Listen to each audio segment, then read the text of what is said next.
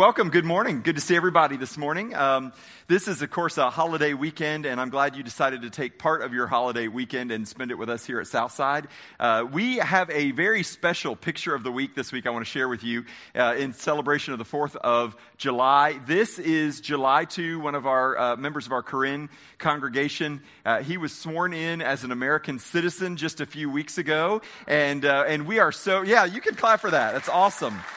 Awesome.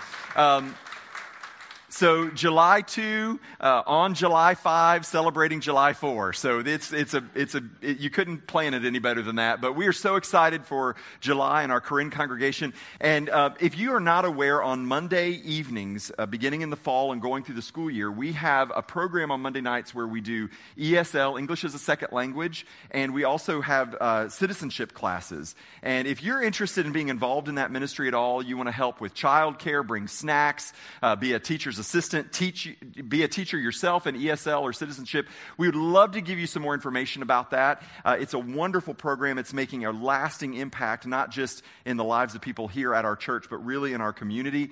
And we'd, we'd be glad to share that with you. On that communication card uh, that Sarah told you about earlier, you could just make a note down there that, hey, give me some information on ESL, and we'd be glad to give you, get you in touch with Susan Russo, who directs that program for us, uh, because they are beginning to put things together for the fall and looking for volunteers volunteers, and it's a great way to, uh, to serve. But I'm really glad you're here. And you know, obviously, somebody becoming a citizen of the United States on the 4th of July weekend, what a great way to celebrate. But it, it's also a reminder to me of the freedom that we so often take for granted here, that we can gather in this place to worship freely, uh, to proclaim our faith, and to share our faith. And, uh, and we, we take that for granted when so many people around the world don't have that freedom. And that freedom came at a great cost to so many who gave their lives, paid the ultimate price, so that you and I could enjoy this freedom. And it, it, it, it obligates us to not only enjoy the freedom, but also to leverage that freedom ultimately for the good of others. And so, uh, you know, I'm reminded as I was reading through just some, some things into this past week about different wars that have been fought. Every generation has paid a price for that freedom. And there was a quote that, uh, that got my attention, and it's a saying that you've heard before. I tried to figure out who first said it, and nobody really knows, but it's this statement that there are no atheists in foxholes. Have you ever heard that? The idea that, that when a soldier's in a desperate situation, uh, they're going to pray out to somebody. That suddenly there is a God somewhere that they hope is, is listening to them. I think that's probably true. If you look back through American history, you can find at the times of our greatest crises, uh, people sort of rally around the idea of God and seek out God. It wasn't that many years ago, just about 14 years ago. Do you remember all the United States Congress on the steps of, uh, of the uh, Capitol building singing God bless America. And it, that wasn't that long ago. But every time we find ourselves in a desperate situation as a country, we, we turn back to God. That's the story of Israel in the, in the Old Testament, that, that they find themselves in tough spots, and those desperate situations draw them back to God because that's what desperation does. It causes us to seek after God. And it doesn't have to be a national crisis. It can just be a crisis in your own family or even in your own life. Many of you have had this happen. Uh, students, you, you, you a test, you know, maybe you studied for it, maybe you didn't, but suddenly whether you believe in God not, or not, you're praying, Lord, if there is any greater wisdom, please give it to me right now as I take this test. And there are no atheists before big exams either. You could sort of translate that. But more serious than that, uh, some of of you have been in financial situations and financial crises, and that desperation has caused you to cry out and say, God, if you are a pri- provider, I pray that you provide for me in this situation. Some of you have experienced it in terms of medical situations where uh, there's just a desperate medical situation, and that desperation caused you to cry out to God because maybe doctors didn't have an answer for you, medicine wasn't solving the problem, and so it causes you to seek something higher than medical uh, counsel and medical advice. Uh, maybe it was in a difficult relationship relationship, a marriage problem, a problem with your kids, and, and you found yourself, you know, there was no help. There seemed to be no help for this situation. And so, out of desperation, you cried out to God. And, and I wonder if you can think maybe in your own story a time where your desperation caused you to cry out to God because there was no other hope. There was no other help available to you. We can all think in our lives uh, of a time, if, if you're old enough, we can all think of, our, of a time in our lives where desperation led us to cry out to God. And I want to share a principle with you this morning that we're going to look at from John chapter 6 because I think this is true and this is not an easy teaching. This is, this is a difficult thing. And, but I think it's an important thing for you to know. And it's actually a statement that I took from another famous pastor in the United United States, but I replaced a key word in it because I think this is accurate. And it, the statement is this God is most glorified in me when I am most desperate for him. God is most glorified in me when I'm most desperate for him. And you think, well, that doesn't sound good. I mean, I, I, I wish that were different. But, but I know in my own situation, in my own life, that, that many times my desperation led to God's glory in a significant way that, that God showed up or answered a prayer in, in a remarkable way, and He got the glory because of my desperate situation. But there was a, there was a, a reciprocal blessing that came from that as well. As, as God was glorified through my desperation, some of the deepest needs of my soul were met in Him that would have never been met in any other solution. They would have never been met in a bigger check coming into the bank account, in a resolution to the relationship problem, in a better medical diagnosis uh, in, in a passing grade on a test. That God is most glorified in me when I am most desperate for Him. So I want to look at a situation uh, in the Bible, John chapter 6. If you have a Bible and you're open, you've opened there, it's a very familiar story, which is good on a holiday weekend because you all are probably zoning, already zoning out. That's why I want to give you the point. If, you, if, you, if you're not with me, uh, just know God is glorified in your desperation, John chapter 6, and maybe come back and read it later or listen to the podcast. But John chapter 6 is the story of the feeding of the 5,000. Now, of course, there were more than 5,000 people that were fed that day. Uh, there were 5,000 men, which means that there were probably 15 to 20,000 people that had gathered, which is a huge crowd by today's standards. But in, in this day and age, it was, it was probably one of the largest crowds that had ever gathered. I mean, it, was, it would have been record breaking. The interesting thing about this story is that this is the only miracle uh, that precedes the resurrection of Jesus that is told in all four Gospels. Your, your Bible has four eyewitness accounts of the life of Jesus Matthew, Mark, Luke, and John. They all tell the story, just like if you had four witnesses of any event, they all tell the story from a little different perspective. And so some of them choose to include some stories that others don't include. But this story, this, this event, the feeding of the 5,000, was included by all four, which tells us that there is something really, really significant and important about this miracle because all four witnesses recognized the importance of it. So I want us to look at it. If you have a Bible, hopefully you've already found John chapter 6, and we'll start in verse 1. Sometime after this, now after this means what happened in chapter 5, uh, and which was Jesus heals the, the man by the pool of Bethesda. So, sometime later, we don't know how much longer, Jesus crossed to the far shore of the Sea of Galilee, that is the Sea of Tiberias, and a great crowd of people followed him because. Because they saw the miraculous signs he had performed on the sick. Now, we know that John is very selective about the miracles he chooses to report. And he doesn't call them miracles, he calls them signs because they're pointing to who Jesus is.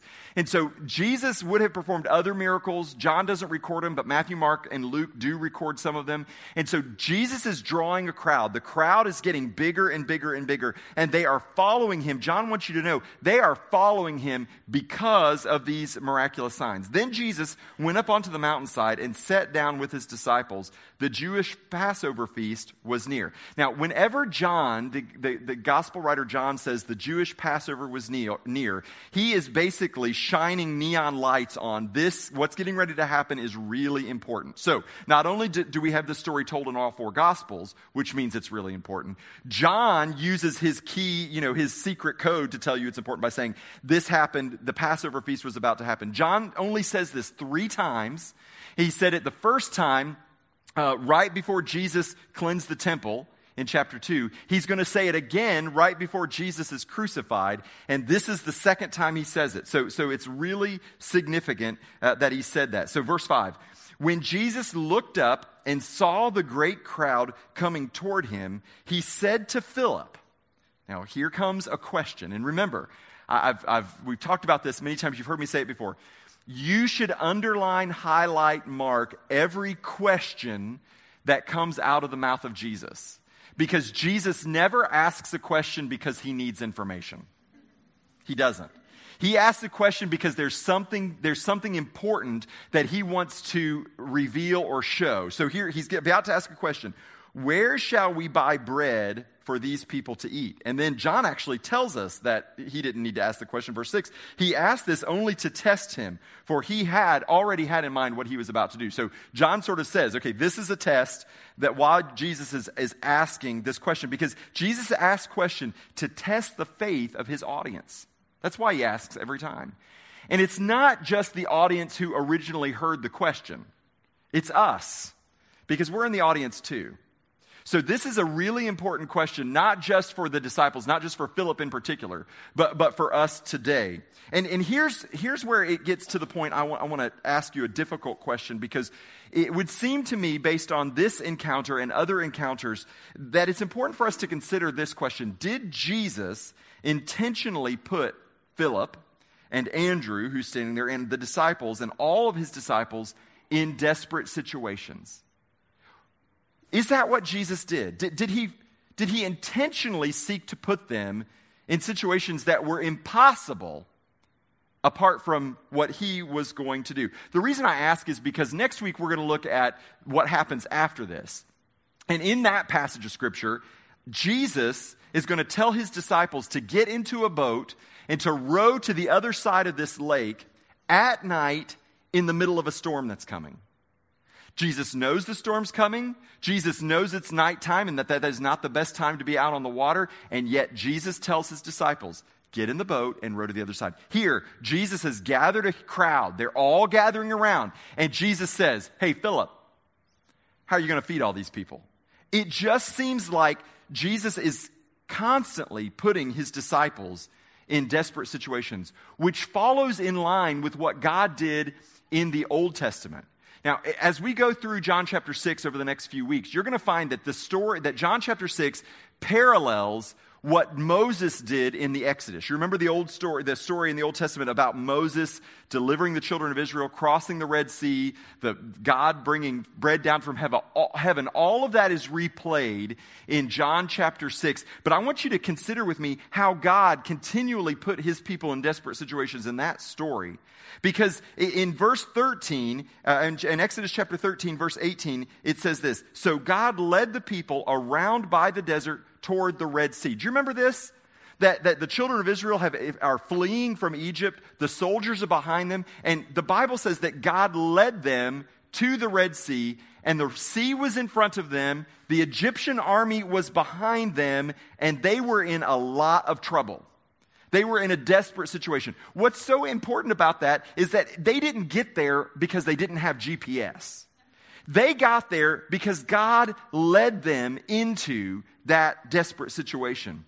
In uh, Deuteronomy 8, Moses says to the children of Israel, Remember how the Lord your God led you all the way into the wilderness for these 40 years. In other words, the children of Israel didn't wander around in the desert for 40 years because they were lost. They wandered around in the desert for 40 years because God led them in the desert for 40 years. And here's what it says the reason. He did this to humble and to test you in order to know what was in your heart, whether or not you would keep his commandments. You see throughout this entire story, God puts the children of Israel in desperate situations. He leads them in the desert. They don't have any water to drink. So they cry out, Oh God, we're going to die in the desert because we don't have any water to drink. And what does God do? He brings water out of a rock. And then there's in the next, very next chapter, oh God, we're going to die in the desert because we don't have any food. And what does God do? He causes bread to rain down out of heaven. It's almost as if God continually puts his people in desperate situations in order that his glory may be revealed through those circumstances. And Jesus does the same thing to the disciples. So he's led them up on this mountain. There's this huge crowd of people that's following them. And Jesus asked the question, Philip, where shall we buy bread for all these people to eat. Verse 7 Philip answered him, Eight months' wages would not buy enough bread for each one to have one bite. Now, Philip's reply is exactly what we would expect. Where would we get that kind of money? And my guess is that is some of your first question, too. That an impossible situation comes up, and the first thing your brain does is it goes to the checking account balance. Well, I would do what God's calling me to do, except my checking account only has $4.32 in it. And this is exactly what Philip did.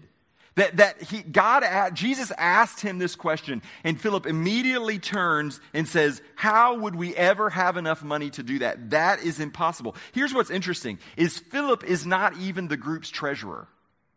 That was Judas's job. Now, I know that's a slight to accountants. I'm sorry, I don't mean that to any of you who are in accounting.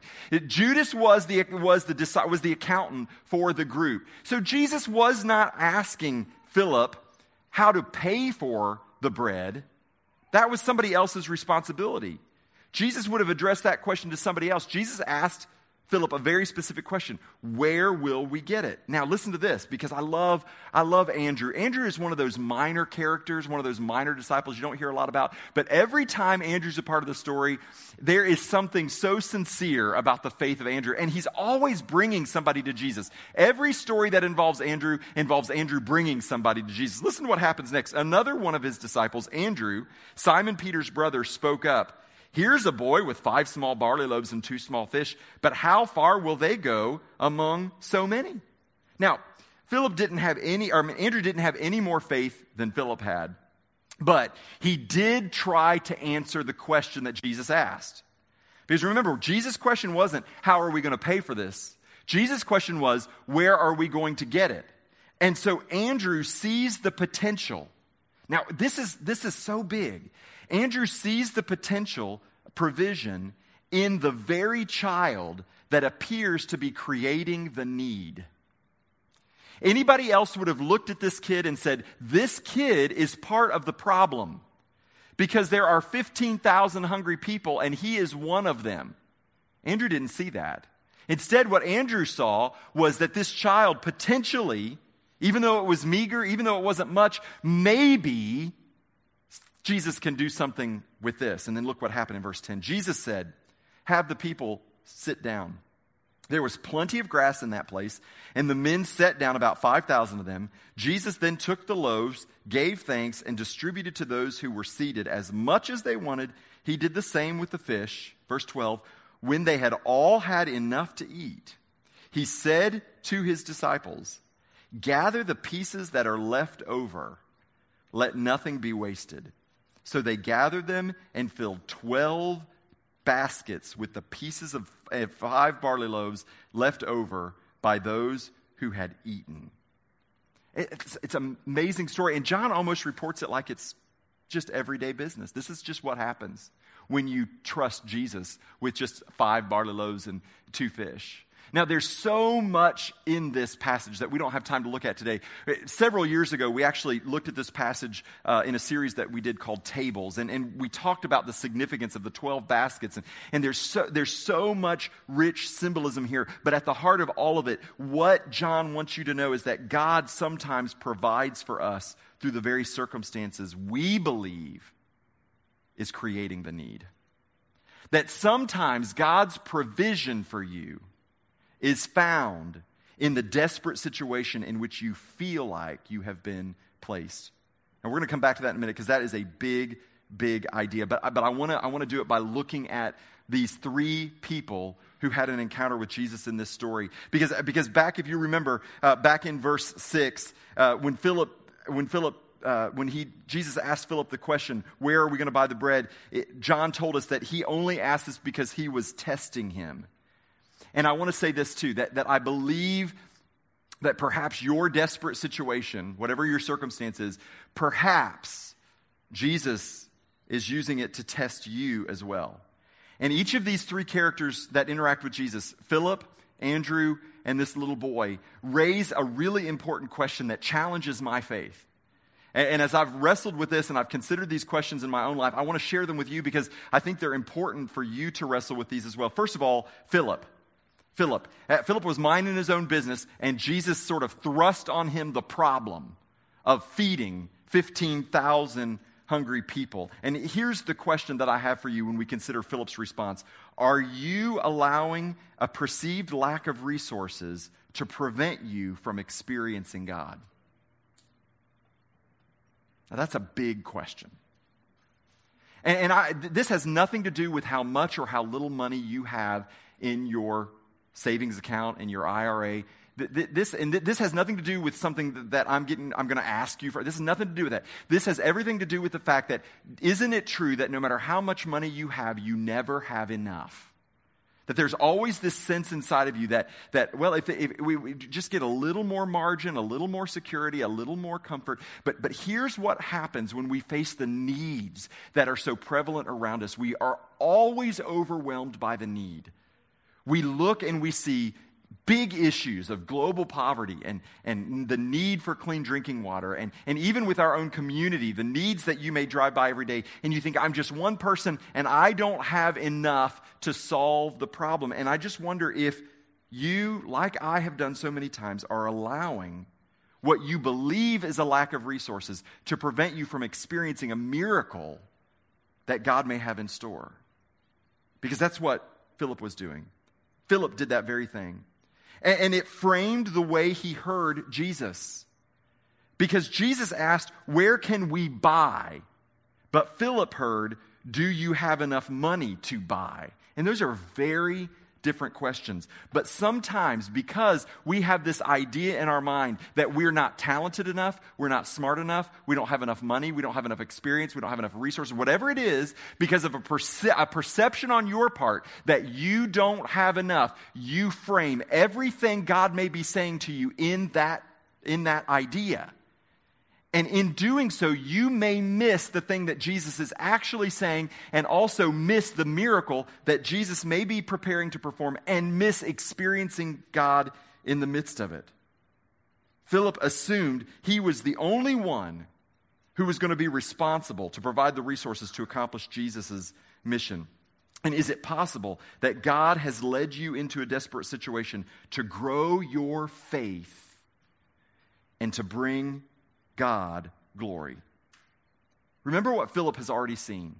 Philip has already seen Jesus turn water into wine when there was no wine. G- Philip has already seen Jesus heal the royal official's son. Philip has already seen Jesus heal the man by the pool of Bethesda and countless other miracles at this point as well. What if Philip had said, Lord, I don't know where or how we can buy enough bread to feed these people, but I believe that you are more than sufficient to meet every one of their needs. Now, it's easy from our perspective to second guess Philip's response. But how will you respond? How will you respond the next time you're confronted with a need that exceeds your resources? And I'm not saying you're responsible to meet every need that you see, but, but come on. We all know that there are moments in our lives where we're confronted with a need, and there's something inside of you that says, I think I'm supposed to do something about that. I think I'm supposed to do something about that need. And yet we don't respond because we limit God's ability to provide by saying, I don't have enough. When you hear Jesus asking you to meet a need, resist saying that there is not enough. Instead, remember that He is always enough. Because after all, if it's God's will, it's God's bill. If it's God's will, it's God's bill. God will always provide in order for his will to be accomplished. But it requires us to reach the end of our own resources and recognize the only way this is going to happen is if I have the faith that God will do it, because God is most glorified in me when I am most desperate for him. Now let's look at Andrew, because Andrew raises a really important question for us as well. Andrew's, the question that came to my mind when I thought about Andrew is this, is do you see potential provision in the need? Do you see a way in which God may actually be providing through the very need itself. See, hungry crowds are not a new problem for God. When the children of Israel were in need of bread in the wilderness, God sent bread down from heaven. When Jesus was being tempted by Satan, do you remember what Satan said? Jesus has been fasting for 40 days, and, and Satan tempted Jesus. He said, Hey, you could, remember what he said he, Jesus could turn into bread? What was it? Anybody remember? Yeah, you could turn the rocks into bread. Now, take that idea and bring that into this story. Jesus could very easily could have turned every stone that was in that field. Remember, it was a mountainside, so there would have been rocks everywhere. Jesus could have very easily turned every stone into bread and fed 15,000 people, right? I mean, he could have done that. We already have evidence in the Bible that Jesus could have turned stone into bread if he wanted to because Satan said, Hey, you could do this if you want. And Jesus said no. So why didn't Jesus choose to feed the people by miraculously turning the stones into bread? Because I believe that Jesus is constantly seeking to use his people to meet the needs of others that Jesus is working through the limited resources of those who are committed to him and follow him in faith to meet the bigger needs. When Cherry and I were um, uh, serving a small church in Texas, uh, we decided one year that we were going to do this big Thanksgiving celebration. There were a lot of uh, migrant workers that lived in this little town, and it was a very desperately poor town. The church we were serving was mainly uh, lower to lower middle class families. They didn't have much. Uh, the migrant workers that were living in this community were often found themselves in desperate situations, but and many people in the church didn't have a whole lot more than the migrant workers. But we decided one year, hey, let's do a big Thanksgiving feast and let's invite all the migrant workers that live in town to come. The problem was none of us really knew how many migrants lived in the town because uh, many of them, uh, you know, tried they, they tried to avoid it being counting because many of them were were not legal uh, legal in the country, but they were working in the farms and working in the fields. So we decided we set up this event, we set up the night uh, the little choir put a little program together, and we, we decided that we are going to serve them a full Thanksgiving meal, and we are going to have one little gift for each of the children that came through. And we had no idea what was going to happen because the, the, the, place was packed. And pretty soon, the line went outside of the little elementary school cafeteria and outside the building. And, and I rem- I'll never forget going back to the food line and being there with the, one of the ladies. Her name was Diane Ballard, and she actually worked in the school cafeteria, and she was a member at our church, and so she had volunteered volunteered to run the kitchen. And with every scoop of potatoes, she was praying, Lord, just let the potatoes last one more time. Just let the potatoes last one more time. So, so we got to the end of this event. There was one turkey leg left over. And everybody who wanted mashed potatoes had been given mashed potatoes. Now, there would be some people would say, well, that was, that was brilliant logistical planning. Anybody who would have said that did not know us or this church because there was no way that we were that smart. Everybody knew that this was just a miracle that God had provided, that God had done some amazing things as people in that church stepped out on faith. And here's what's so interesting the, the migrant community was blessed, absolutely. But God, God blessed the people who participated in that in significant ways and grew their faith. And it happened through a desperate situation. And God provided for the need. And as I reflect back on that little church, I am so often reminded that God's generosity is best reflected through the poverty of his people. That God so often provides what we need through the very people he sends us to reach. So rather than seeing this boy and with his lunch is just another mouth to feed. Jesus shows how this little boy's offering, just this little tiny lunch that he had, how it could be used to meet the needs of the entire crowd. Now, and this doesn't take away from Jesus' uh, miracle at all. Actually, what it, what it reminds us of is that God chooses to use average, ordinary, limited people to do miraculous things so that only he gets the glory. Because let's face it, if we had enough money, if we had enough t- intelligence, if we had enough talent, God wouldn't get the glory for it. But God is always glorified when we find ourselves in a de- desperate situation. And finally, the little boy, the little boy who brought his lunch. And it's an important question that, that that I've struggled with this week, and I've got the privilege this week to spend um, to spend time with uh, with our some of our children who went to CentriKid Camp, and to, to, be reminded why Jesus said, "Unless you come to me with the faith of a child, you cannot have a part of the kingdom."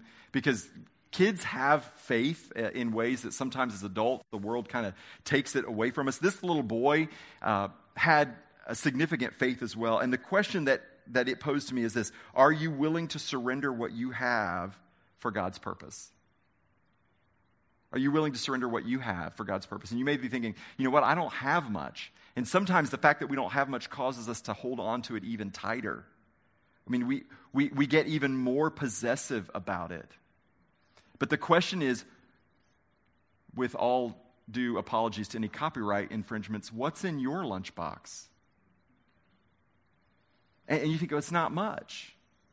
And sometimes we have the opinion, well, God is constantly the bully in the playground who's trying to steal my lunch. I don't have much, and he's trying to take what I have. But this story reminds us that when we willingly surrender what little we have, God miraculously provides for not only your needs, but for the needs of people around you that you didn't think you had enough resources to meet.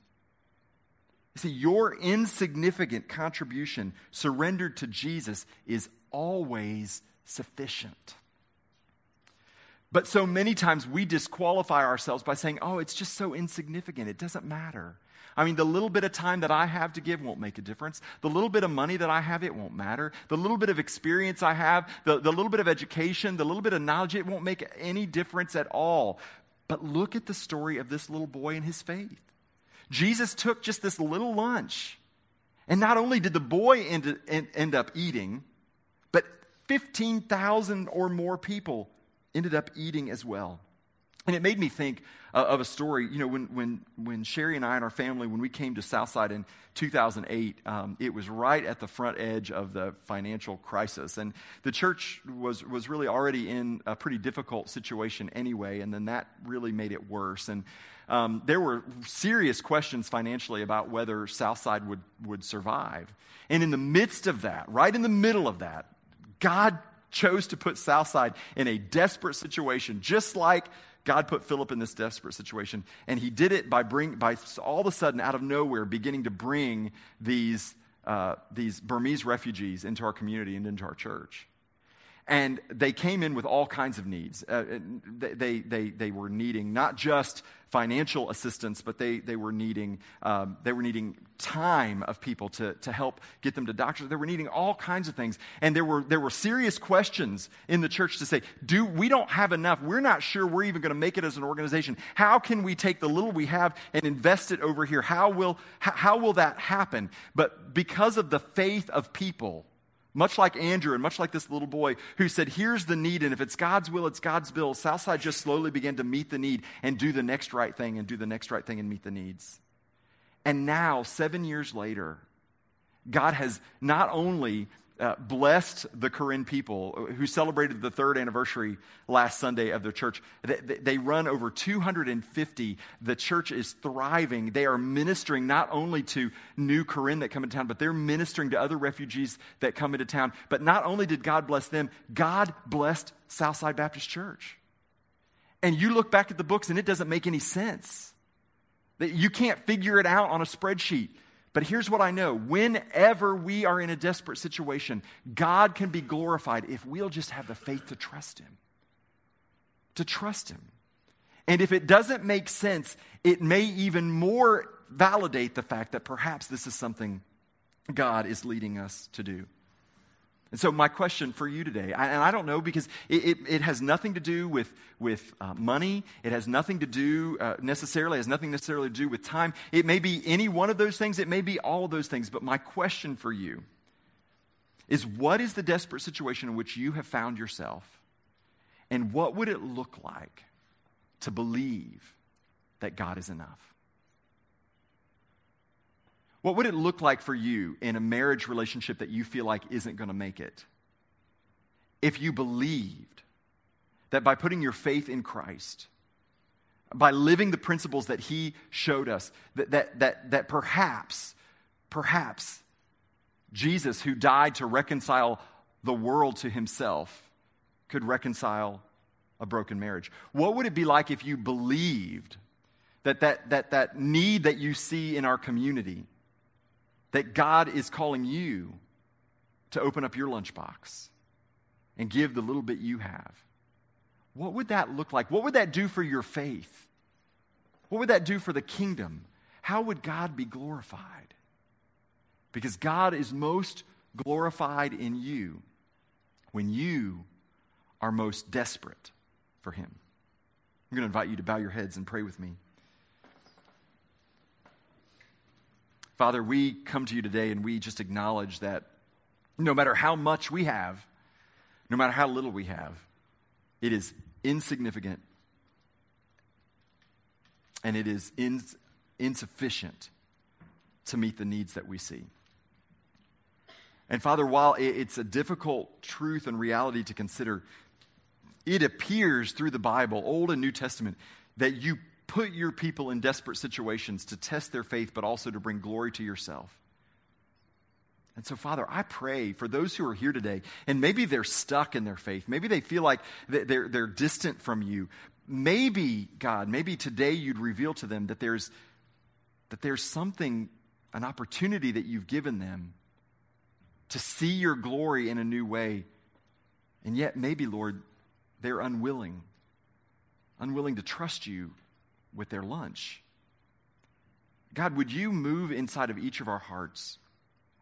would you give us the faith of Andrew to say, Lord, it's not much, but there is this boy with this lunch. Would you give us the faith of the boy to say, I don't know how I'll eat if I give this away, but you can take what I have and see what you can do with it? Would you give Southside Baptist Church the faith to believe that as we give ourselves away, that you meet every need we have and the needs of the people around us in miraculous and amazing ways. Lord, we've seen it.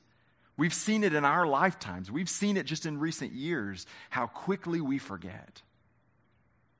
God, I would even be so bold to pray, would you make us desperate for you? That you'd be glorified in us and that our faith would grow deeper. For we pray this in Jesus' name. Amen.